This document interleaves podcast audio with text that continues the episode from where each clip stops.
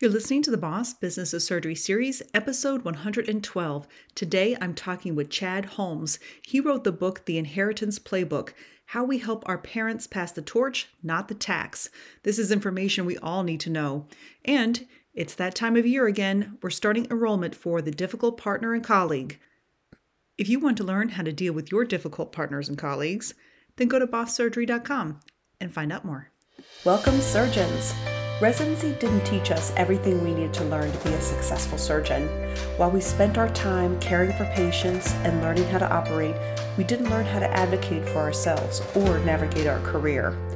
I'm your host, Dr. Amy Vertrees. I'm a general surgeon, certified coach, and founder of the Boss Business of Surgery series. This is where you'll learn those lessons not taught in residency. Welcome back. I have Chad Holmes on here. So, his wife is a surgeon and she posted about his book. And I've been so excited to have him on here because I don't know any of this. And I know I need to know this. So, I suspect other people need to know this. So, I'm really excited that he's on here to talk. Chad is a certified financial planner, a CPA, CPWA, CRPS. He describes this as alphabet soup. So, Chad, first tell us a little bit about yourself. What do all these things mean? And give us an idea of what it's like to be a certified financial planner and what was your goal in becoming this? Thank you for having me on, Dr. Vertrees. I am very excited to be here. And the alphabet soup, it is the financial planner aspect of it is the fun things I get to do with people are deep dive into personal finance. So, what are we doing with taxes and insurance and estate planning? And you know education planning debt management cash flow all the fun stuff.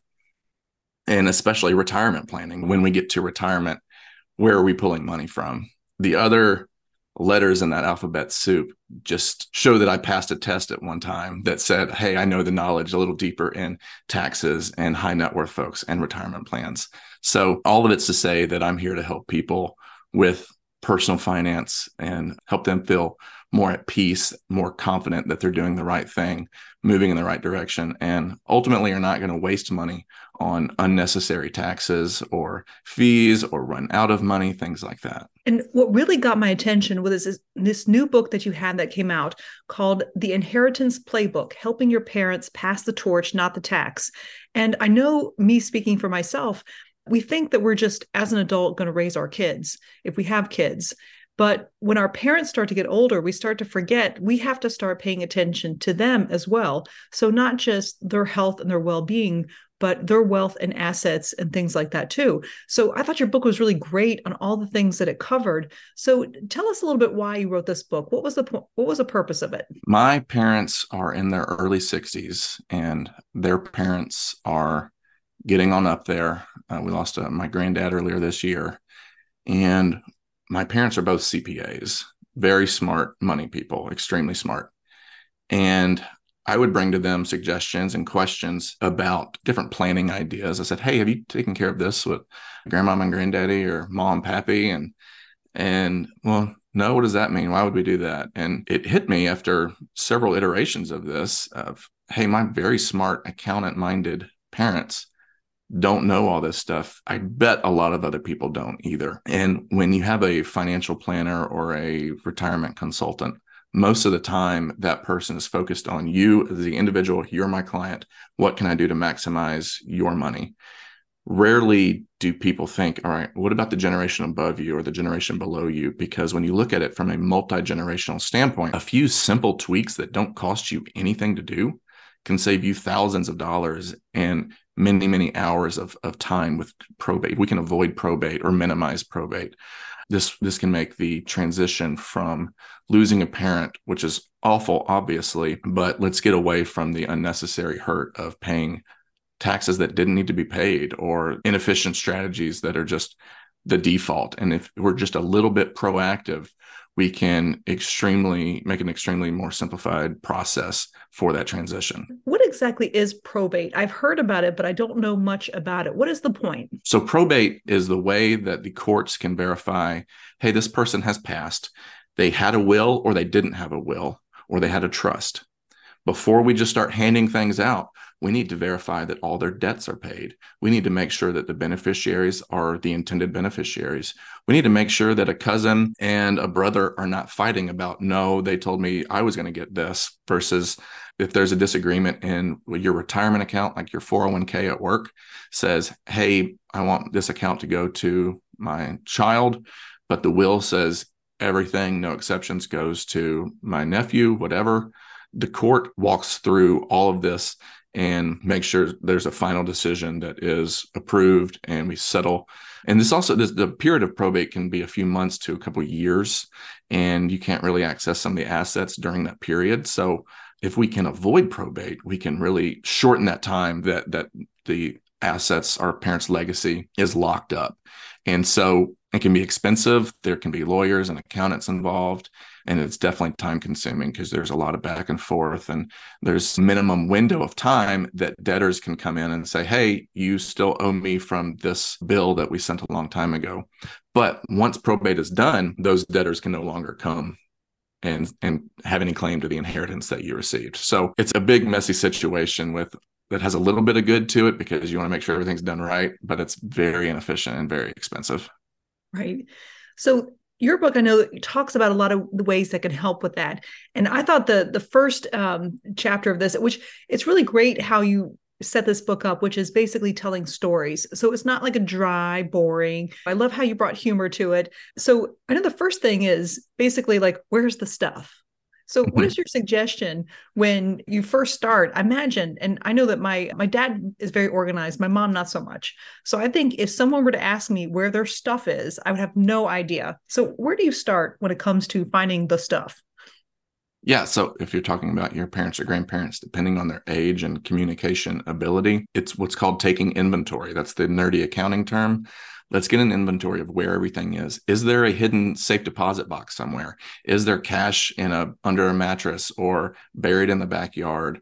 Do you have insurance policies and with what company are those insurance policies held and, and, then if they were military where's that information because if we want to do the the appropriate burial stuff we need to have those documents and have some information there and then yeah so accessing social media accounts how can I get in there? Can I get passwords? Can I get uh, a, a, way to find passwords, maybe? And then there's also what are all your banks? Where are all your retirement accounts? Who should I call? Who's your accountant and your financial advisor and lawyer that I need to be speaking with? Where's your will? Do you have a will? Who's your power of attorney? Things like that. So there's a massive list of things that the executor which is the name of the person that's in charge of settling someone's estate often a spouse or a child. And the female name of executor is executrix which is a, a fun word but the male is executor. Yeah i don't know why they chose that but so they are able to be in charge of who gets what and but you can't do that if you don't know where things are and so the website of the book, actually at theinheritanceplaybook.com, I have various resources throughout the book that I say, hey, if you want a free resource, a free template, good questions to ask your parents, go to the website. And so for chapter one, I think it is where we talk about inventory, there's a template of, hey, here's the things we need to find. And so you guys can just go there and download, copy for free. You don't even have to have the book to, to, to do this. So, but it's a great, really brainstorm to make sure are we thinking about everything? Have we asked all the right questions? Do we know there's social security? Do we have birth certificate and things like that that we may need? And we're certainly going to need death certificates when the time comes so get plenty of copies of that. So just a lot of good questions to think through that maybe aren't as obvious as you would think. So helpful. Yeah that inheritanceplaybook.com i'll make sure that include that in the show notes as well because i mean there's so many things that we don't even think to ask. Now when it comes to the idea of, of probate you know what helps us prepare for probate? Is it putting things into a trust? Is it and stuff and i know these are probably i mean these are obviously highly complex things that we're mm-hmm. mostly just getting some introductory information for but what are some of the things that we can do to help us in this process? I, I do think if trusts are done the correct way many times that is just your straightforward easy answer it's kind of a catch all because anything that's in the trust can pass outside of probate, except if there's a debtor or somebody that is owed money. But otherwise, you don't have to go through the probate court. You just follow the rules of the trust that say, hey, this is the new owner of everything that's in the trust and often there is a, a, what's called a pour over will so as a, you're pouring over everything that's not specifically listed as belonging to the trust the pour over will will say hey everything not in the trust goes into the trust at my death and so there's maybe a little bit of probate there but the trust is your easy answer I wrote this book because I think trust often scare people. And so I think in the very beginning of the book, I'm like, hey, you should probably do a trust. But since a lot of people don't do that, there's a lot of free ideas that you can do to take advantage of this opportunity while your parents are still alive. And, and in fact, I originally was going to call the book Before They're Gone because I wanted to emphasize this is stuff that you want to do on the front end before they're passing. Because once they're gone, then it's like, all right, now we're just in you know reactive defense mode. There's nothing to do. But if you can take the time now and be on offense and take care of these strategies that are i think pretty much everything i mentioned is free to do. And it's sometimes it's just like retitling an account. So instead of your mother's individual investment account change it to a transfer on death account. That moves outside of probate. It goes directly to you the beneficiary. You don't i mean it it's just retitling it. It it costs no money and it's such a super simple, easy way to take advantage of the opportunity at hand. It, it, you don't become an owner. It's not a gift. There's no gift consequences there. It's just, hey, instead of going to my estate, this goes directly to my beneficiary outside of probate. Right. I kind of imagine like a trust is like a box, and you just kind of sho- shove the box to the next person. And I think like you're changing the title, you're like you're both holding the box, and so that one person lets go of the box, the other person's still holding it. I love it. That's that's great. Yeah. So I thought it was really fascinating how you talked about risk tolerance. Now I know that when I paid attention, like when we have a lot of room to go, we should have high risk things because we can manage volatility. And everyone's told when they're late, get older to avoid the, the high the volatility because when you're older you may need the money. But tell us your philosophy on risk tolerance when it comes to someone who may be passing this on to us at some point. Yes so the default advice is like you said when you're younger let's be more aggressive. As we approach retirement and go through retirement let's take some risk off the table especially if it's not necessary because as we're living on that money we're pulling it down we can't really withstand a big volatile market, a big swing going one way or the other. Well, I guess really just one way. We can definitely withstand the swing. So that's the default advice. And I think that's very good advice. However, if your parent is in their 80s and likely have a few years left, and they've got more money than they're ever possibly going to spend because they've got their long-term care situated with either their policy or they're self-insured or they, they just have plenty of assets. Let's earmark what we think in a conservative fashion. Hey let's think what do the doctors say they're going to live let's add a few years. Let's earmark that amount of cash to be somewhat conservative for them. The rest of it it's not intended for them. That's intended for next generation. And as such it should match the risk tolerance of next generation. So, for example, easiest way to, to discuss risk tolerance to me is talking about stocks versus bonds. So typically we think of as stocks as riskier, higher expected higher expectation of return, and bonds, generalized statement, but bonds are safer and less volatile. So let's say when we're approaching retirement, we're in what's called a 60 40 portfolio. 60% in equities or stocks 40% in bonds. And that's pretty common as people approach retirement. You know when you're in your 20s and 30s you're probably 95 5 you know almost all stocks or 100 0 in many cases. And then 30s and 40s you, you drop down to maybe 80 20 50s and 60s 70 30 60 40 ish but if you're at 50 50 or 60 40, let's, let's, say 60 40, and your mother is very conservative, like a 20 80, where only 20% is exposed to stocks because she was told she needs to get out of risk, and that's fine. But if the money is not going to be used by her, let's make part of that account match your own risk and tolerance as the beneficiary of that account.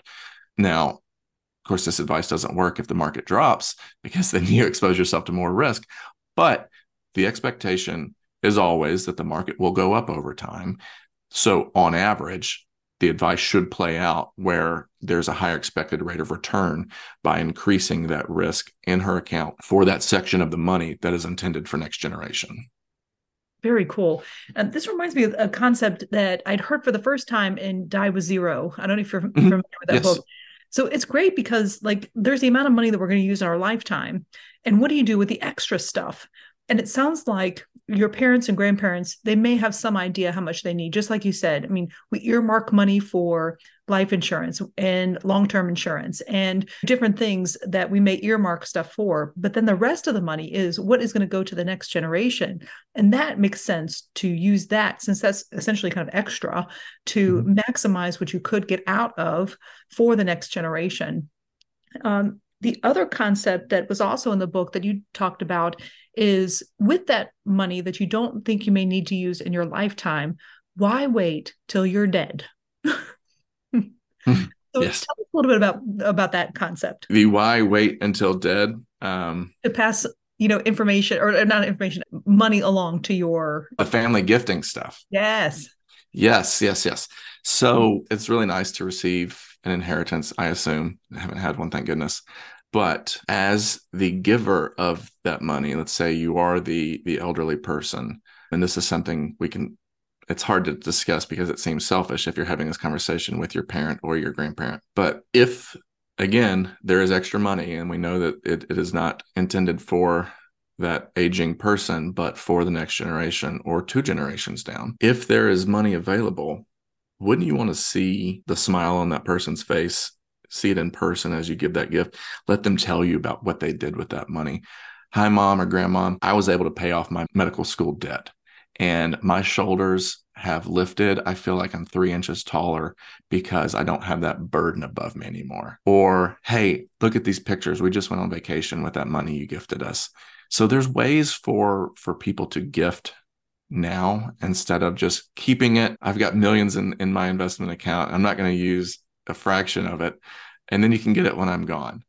Okay, but what if what if you gave it earlier? Because it can just be so fulfilling, rewarding to see. You know, everybody loves getting a gift, but you also love giving a gift and seeing the smile on the recipient's face on, on their face. So it's a different approach to giving the other thing I talk about in that chapter about gifting is what's called disclaiming an inheritance. So I don't want to get in the weeds with what gifting tax laws are, but big picture right now, someone can basically gift up to $13 million throughout their life and not pay any taxes on it. The recipient doesn't pay taxes on it. The there's no gift tax until you get above that amount. Now you may have to record that you're gifting an amount if you give more than think it's 17,000 in one year to one person, but it, it doesn't cost you anything to do so. You just have to keep track of it so that you eventually know, hey, did I ever hit that $13 million mark? No. Okay. Well, then there's no taxes. so let's say we got three generations grandma, mom, and youngest daughter. So passes and mom receives the inheritance as the child. She gets that inheritance and it's all hers. Well, what if mom is completely independently successful, does not need this money? If she were to gift down to the next generation, she'd have to file that gift tax form. It would count against her lifetime gifts. And so it can get a little sloppy, but there's a, a process called disclaiming an inheritance. So what happens when you disclaim an inheritance is mother in the middle generation says, you know what? I appreciate this inheritance, but I don't want it. So go to the next person in line. Well, because the will was set up so that it goes down the bloodline in case the mother was gone, it would go down to the third generation daughter. When mother disclaims that inheritance, daughter gets it, gets all that inheritance, and no, it's not a gift from anyone. No one has to worry about gift taxes or filing a gift tax re- return. It's just the inheritance skipping one generation and going down to the next because it was disclaimed. And if if the middle generation is independently successful, wouldn't it be awesome for that young physician to get that money now earlier in their life where they can finally enjoy their 30s after sacrificing you know a decade in training and losing nights and weekends and missing out on all the fun events in life that I my wife endured? But now we get to skip it without having to worry about gift taxes Yes, it's absolutely true that book die with zero is the first concept that I've seen is that the purpose of that wealth that we generate over our lifetime is to do something.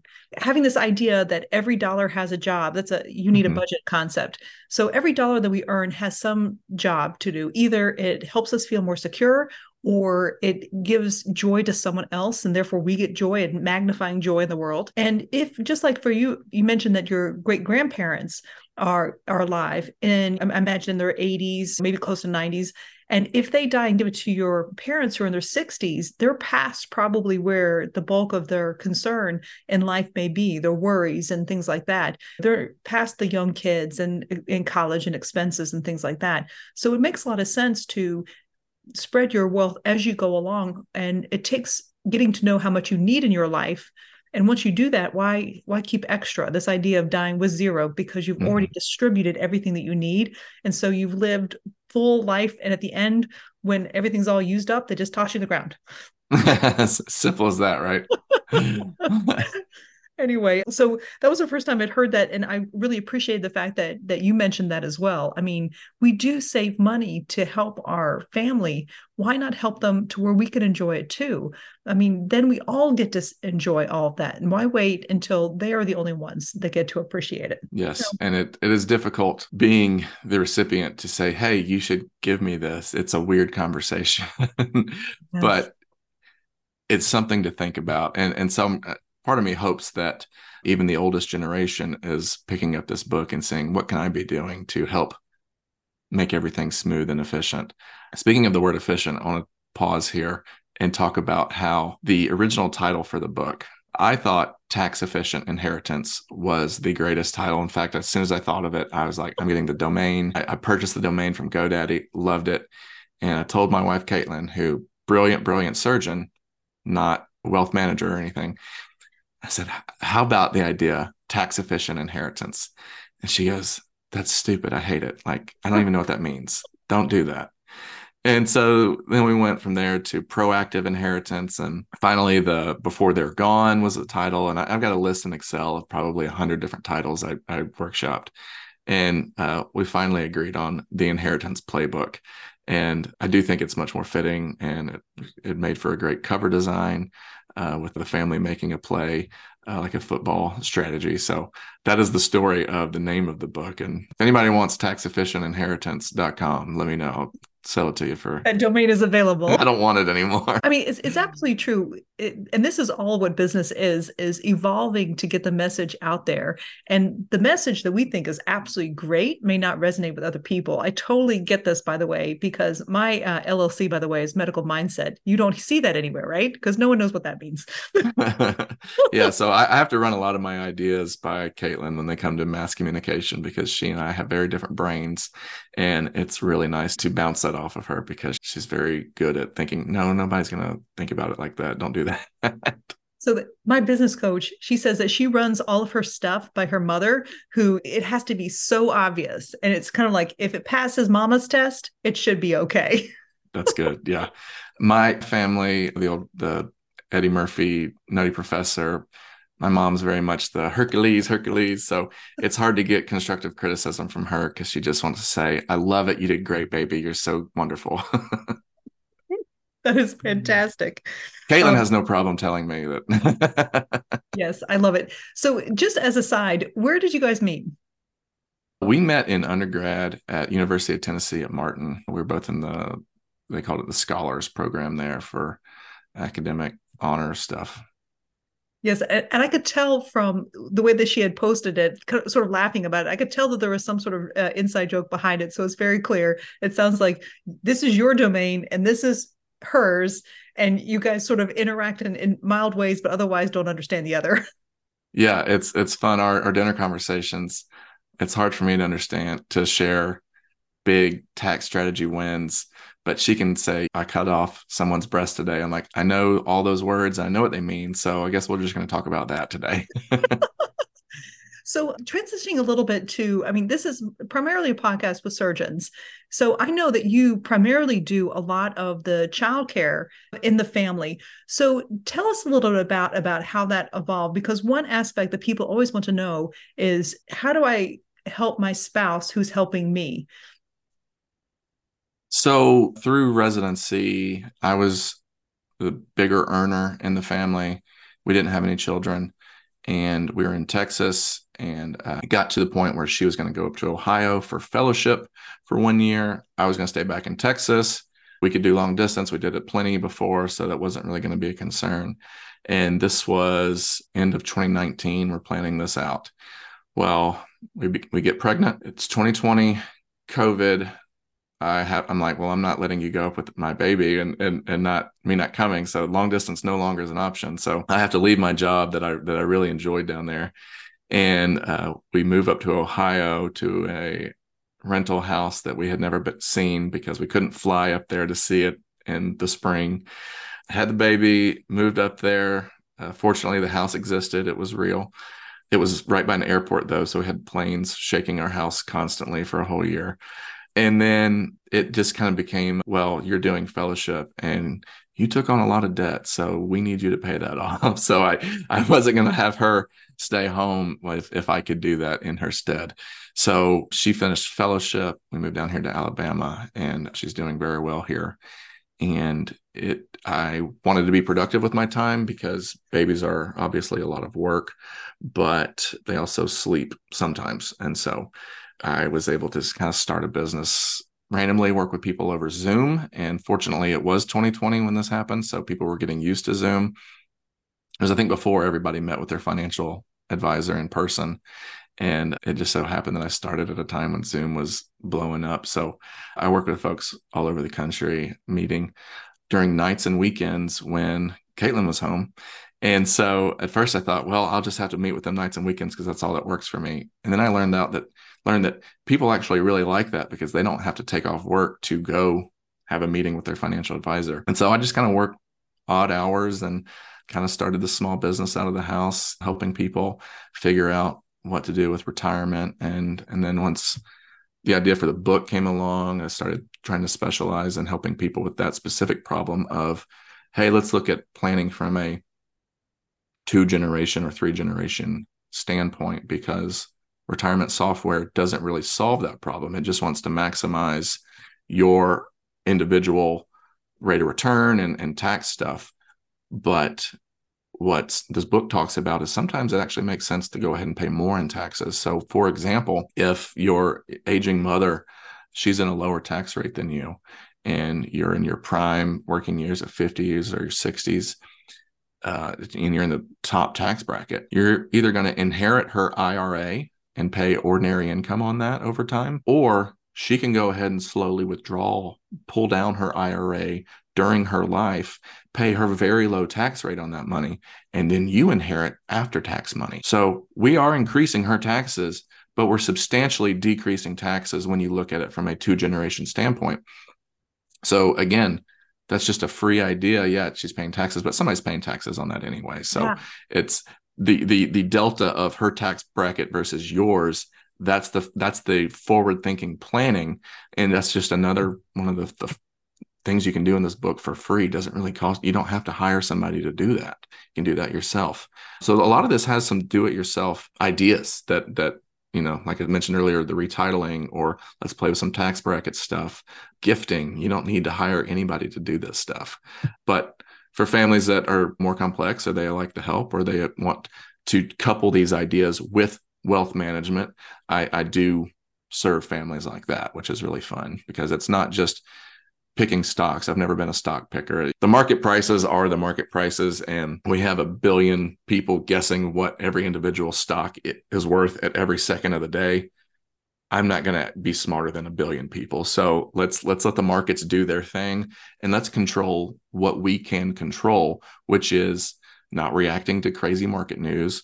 And if we do, let's react in a contrarian method and take advantage of the market volatility. And let's control our distribution strategies and our tax bracket uh, manipulation and all these fun things that are truly within our control. That's amazing. I mean, I totally follow your story. It makes perfect sense. And my husband did the same thing when I was going on my third deployment. We were going to move and when we got out of the military and we had two kids and it gets it gets busy when you have kids. So transitioning from him being primarily making uh, a lot of money for the family to going to be a stay-at-home dad really maximized both of our I mean, the entire family's wealth and time and all the things that we wanted, not just money.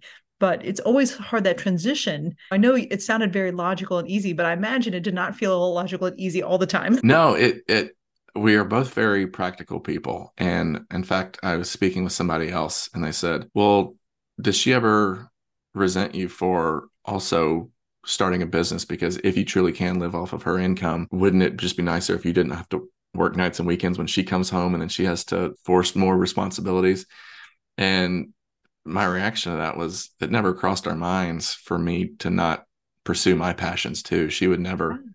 Think that she she wants to support me. She's a wonderful spouse, and so it was just the most logical move for us as a family. For all right, I'll step down and do my own thing. And I've always had the entrepreneurial bug. I've always wanted to do this. I thought I'd be much later in life, and I thought we'd have money to spare when I chose to take this risk of go off and earn your own uh, money, but it happened and we're we're making it we're still in a lot of student debt but it's at a low interest rate and we're doing just fine so amazing I, I love you. I can tell you from my own perspective, I am so glad my husband is a stay-at-home dad and doing and he's doing some of the, the real estate stuff that we've done. So the, the beautiful thing about this is our paths are just endless and we just when you have a great partner who supports you whatever you do, it allows you the freedom to do whatever you want and you can actually be your true and authentic self and you can follow the path that you're always meant to pass, pass along and it just unfolds the way it's supposed to be. So I just absolutely love your story. Yes, and I, I truly enjoy staying home with my girls. We got our three year old is in uh, like at K three right now, and it's it's weird having her gone, but because I'm, I'm dealing with a six month old, and and so my days are a little crazier now than they were this time last year with, with with two of them sometimes, but it's a lot of fun and and they definitely love their daddy, so I'm happy. I love it. I really, really liked your title now. Like the inheritance playbook sounds exactly like what you do, which is not just thinking of your generation, but it's everyone thinking of the other generations and finding a way to do this. I think what did you call it? The the Rubik's cube of proactive inheritance. And doesn't that just fit? Because like when you move one side, the other sides are all affected. So I thought that your description of this is perfect and it's exactly what everyone needs and don't know that they need. So it's so helpful that you're in this space and creating this information that we all need to have. I highly encourage everyone to check out the Inherit Playbook, Helping Your Parents Pass a Torch, Not the Tax. The book has humor in it. It's fun and it's easy to read and with great scenarios. But you also have, just like you were saying, QR codes in here that are going to take to the website, the inheritanceplaybook.com, correct? Mm-hmm.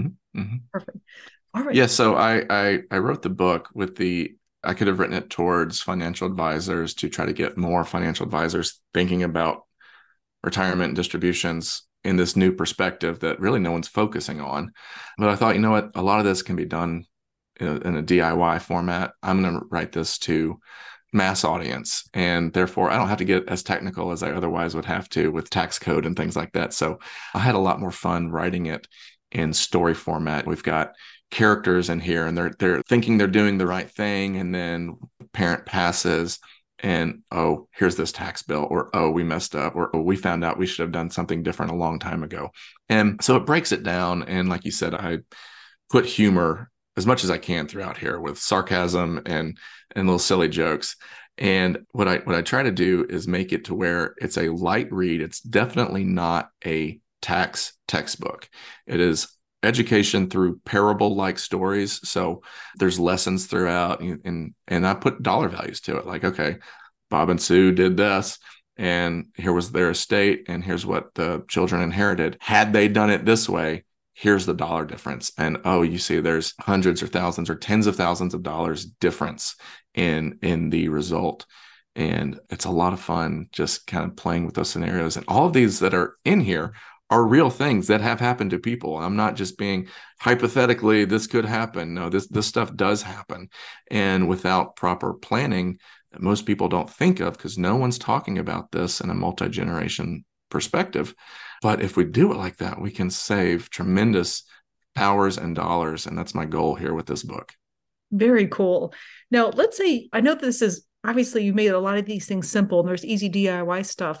But let's say someone's like, I'm going to get all of this together now. I imagine working with someone like you is going to be helpful. So take us through what it's like to work with you. Like, where do they find you? What do they need to do? What's the time commitment? What, you know, what would you, I guess, advise someone? So I, I used to work uh, on a short-term engagement with folks and say, Hey, let's, let's get together for three months. We'll knock out all the big things and and you pay me a flat rate and we'll you know review taxes, 401k, estate documents, insurance. We review all the stuff and we high five. You go about your way. Call me later when things change. And what was happening is the burnout began to creep in because with that kind of turnover, and I'm working part time, and it was just a lot of people coming in and out, and all that time and energy I invested into getting to know someone was was then gone. And so I only do uh, long term engagements now, and it's it's for higher net worth families with at least 1.5 million. But that's across two generations. So if if you and your parents are together, we can household that fee, that flat fee, and, and that's all on the website. FormulaWealth.com is my company. When you go to theinheritanceplaybook.com for the book, it's actually redirects you to formulawealth.com slash playbook, I think. So you're actually on my business's website and you can see the other tabs. You can see the fees tab and the services we offer, kind of see the calendar of things that we are looking at. Hey, in Q1, here's what we're covering, Q2, three, four. So typically what it looks like is you, you'll go to the website and click schedule a consultation. We'll have a no sales pushy meeting at all. Just let's get to know each other. I'll let you know if your problems you share or something I'm experienced in. And and we'll talk about the fees and how we'd work together. And I say, all right, I'm gonna send you a follow-up email. Y'all let me know if you want to work together. So it's I I never try to get an answer up front. I'm I probably should sometimes, but I just hate being that kind of pushy person. So people will respond after I send the follow up email, yes or no. Um, or I get ghosted, and that happens sometimes. It's okay, but I don't try to follow up much after that. So if we move together, move forward together in the beginning, probably monthly for several months, because there's just so much to do for me to gather and understand and put together for you. And then once we have all the big stuff checked off, we move into probably a semi-annual arrangement where we meet twice a year, three times a year, all over Zoom and texts and emails and phone calls unlimited throughout that time. So it's the it's all built into that flat price. So it's it's less than one percent of the. I think your industry standard is the one percent. As long as you meet that minimum threshold, it's it's quite below one percent. So Amazing. And I know that you mentioned that a lot of financial advisors will, it's important to note that their fiduciary flat rate is one aspect of it because you do not have any stake in whether people get some product or not. You're basically saying, I'm here to help you. This is my job and this is what the cost. Yes, unfortunately, this industry has uh, a lot of bad apples or that, that have conned people, specifically physicians, your high earners, your surgeons. There's a, a large target on on y'all's back and and you're sold products you may or may not need and without anyone understanding what what that product is particularly certain types of insurance and you know high expensive mutual funds or things that there's just there's no reason for that. And so a lot of people are scared to work with a financial advisor and i thought the best way for me to alleviate that fear is to just charge a flat fee. There's no commissions no kickbacks. I'm not motivated to do anything for you other than what I truly believe is best. And so you, you could start to just not worry anymore when we're talking and just trust and listen and let's learn together and and see what makes sense. And you know that I've got just your best interest in heart because it doesn't affect me truly. Yes. Oh, that's amazing. So that's found at formulawealth.com. Well, Chad, thank you so much for coming on. I mean, you have such a wealth of information. I'm really excited about your book and all the things that are coming after this. So, again, thank you so much for coming on. So much for having me. This has been fun. For more information on the Boss Business of Surgery series, go to bosssurgery.com.